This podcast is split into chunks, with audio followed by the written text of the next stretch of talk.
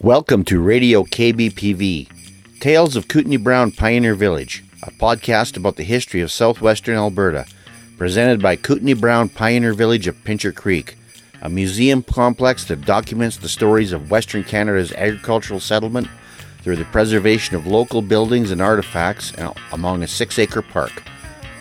Pincher Creek is a town of 3,700 souls in a vast rural trading area of some 3,000 rural dwellers. A vibrant region of rolling prairie, foothills, the Rocky Mountains, the Piikani First Nation, Waterton Lakes National Park, the Crowsnest Pass, and the upper river watershed of the South Saskatchewan River Basin.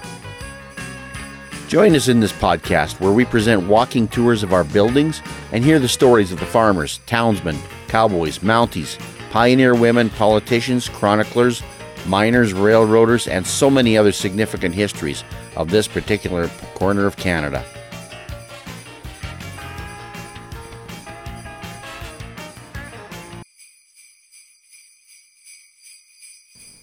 Well, hello and welcome back to Radio KBPV. I'm Ranger Gord Tolton.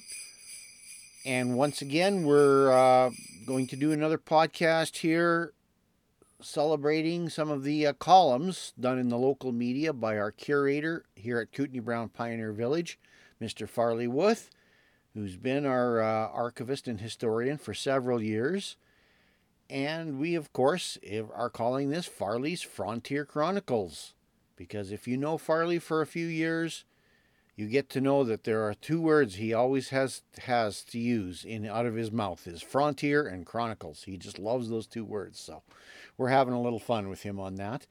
And being as how it's uh, Christmas here again, the season, the Christmas of 2018, 19, pardon me, we're going to continue with uh, some of uh, the best of Farley's columns that he has done for the uh, Shooting the Breeze and the Pincher Creek Echo over the years. And today we're going to talk about traditional Christmas celebrations of the late 1920s.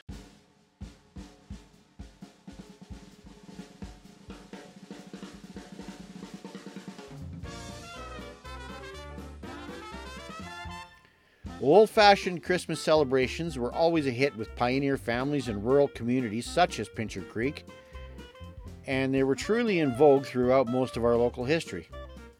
Festivities from the late 1920s illustrate those traditions, while holiday dances were not just held on New Year's Eve. In 1927, the annual Christmas dance here in Pincher was held on Friday, December 23rd. It was a big hit and was hosted by the Pincher Creek's Framack Hall, or at Pincher Creek's Framack Hall, rather.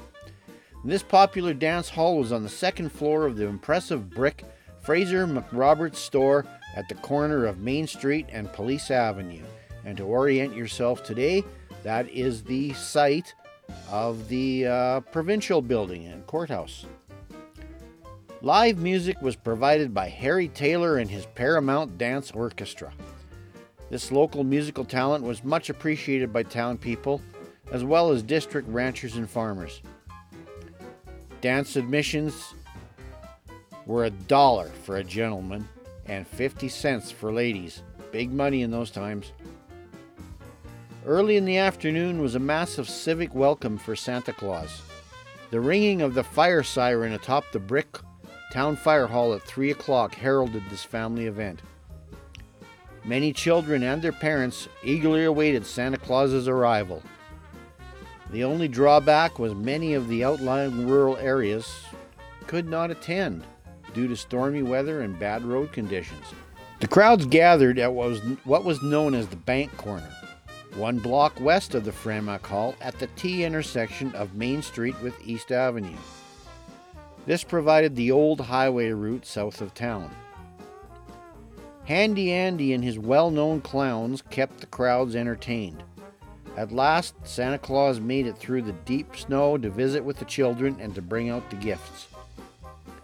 Santa's arrival was followed by a play entitled Red Pepper, performed by no less than 14 talented local actors and actresses. The pioneers featured in performance and musical compa- those pioneers featured in performance and musical capacities were Alan McClelland, Harry Hitchin, Albert Kokloff, Marion Cox, Harriet Hassett, Helen Cassidy, Ernest Kettles, uh, grandson of one of the founding Northwest Mounted Police members in Pincher Creek, Harold Webster, Dorothy Diamond, whose father, Herbert, was the local printer for the Pincher Creek Echo, pianist Agnes Freebairn, Margaret Tuff, Mildred Clements, and Elsie Robinson. Special thanks went out to the Tucker family for organizing this community event.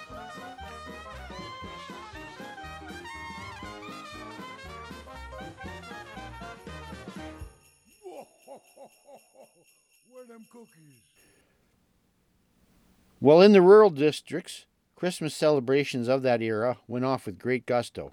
In Cowley, both the St. Joseph's Catholic Church and the local United Church celebrated services. In 1927, the Cowley Women's Institute sponsored a Christmas concert the evening of Wednesday, December 14th.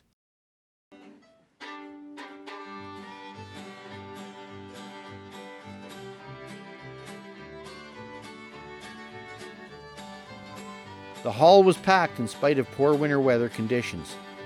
Arthur Tustian served as conductor and first violin with Doris McEwen, later Baines, Jackie Cowan, Alvin Murphy, and Verdon Lee as violinists. Bruce Battelier was cellist and teacher Freda Graham Bundy as vocalist all provided quality festive entertainment. And Freda Graham Bundy, Bundy was also noted as a local journalist and historian.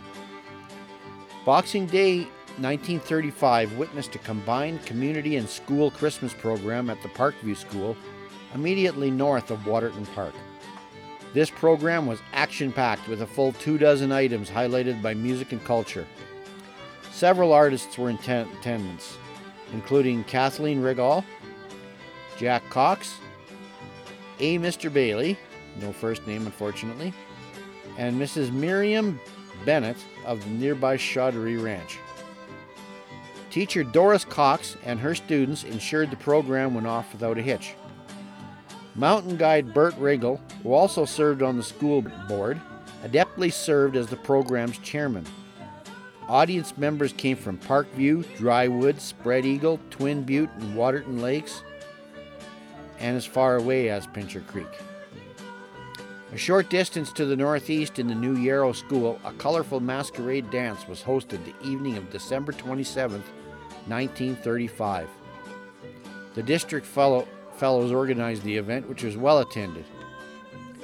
Dressed as the Coal Dust Mavericks, also known as the Cold Gold Dust Twins, were Ida Clunker, whose families uh, had uh, participated in the construction of St. Henry's Church, and Sylvia Stratman. Messieurs Edward and Emery Bonnarts won the men's prizes for the absent minded professor and clown, respectively. This was remembered as a light-hearted Christmas event. Down at Waterton Lakes, two pre Christmas dances were held on successive Saturday evenings in December 1928. They were hosted by longtime park resident Walter Foster, who had recently constructed a massive log lodge likely built into the hillside at 508 Evergreen Avenue and called the Sundance Lodge. Patrons appreciated the fireplace for its workmanship and warmth from the fire. The building also was recalled for its excellent dance floor and modern rear kitchen. Both evenings, the dancing continued into the small hours of the morning, with a lunch being served at midnight.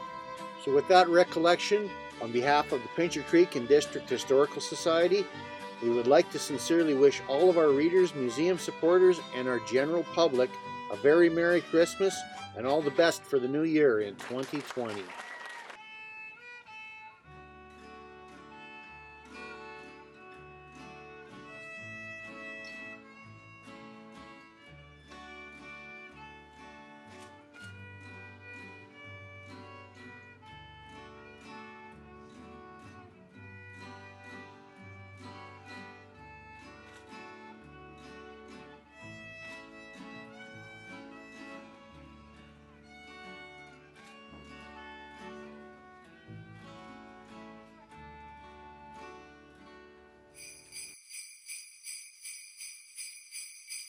Tales of Kootenai Brown Pioneer Village. This episode was researched and written by historians Farley Wuth and Gord Tolton. This podcast is recorded and engineered by Gord Tolton. Episodes can be found at Apple Podcasts, Stitcher, Podbean, or any other podcatcher. Visit our website at www.kootenaibrown.ca. Kootenai is spelled K O O T E N A I. Also, visit and join our pages on Facebook, Instagram, and Twitter for more information on our museum, or even better, visit us at 1037 Beverly McLaughlin Drive in beautiful Pincher Creek, Alberta.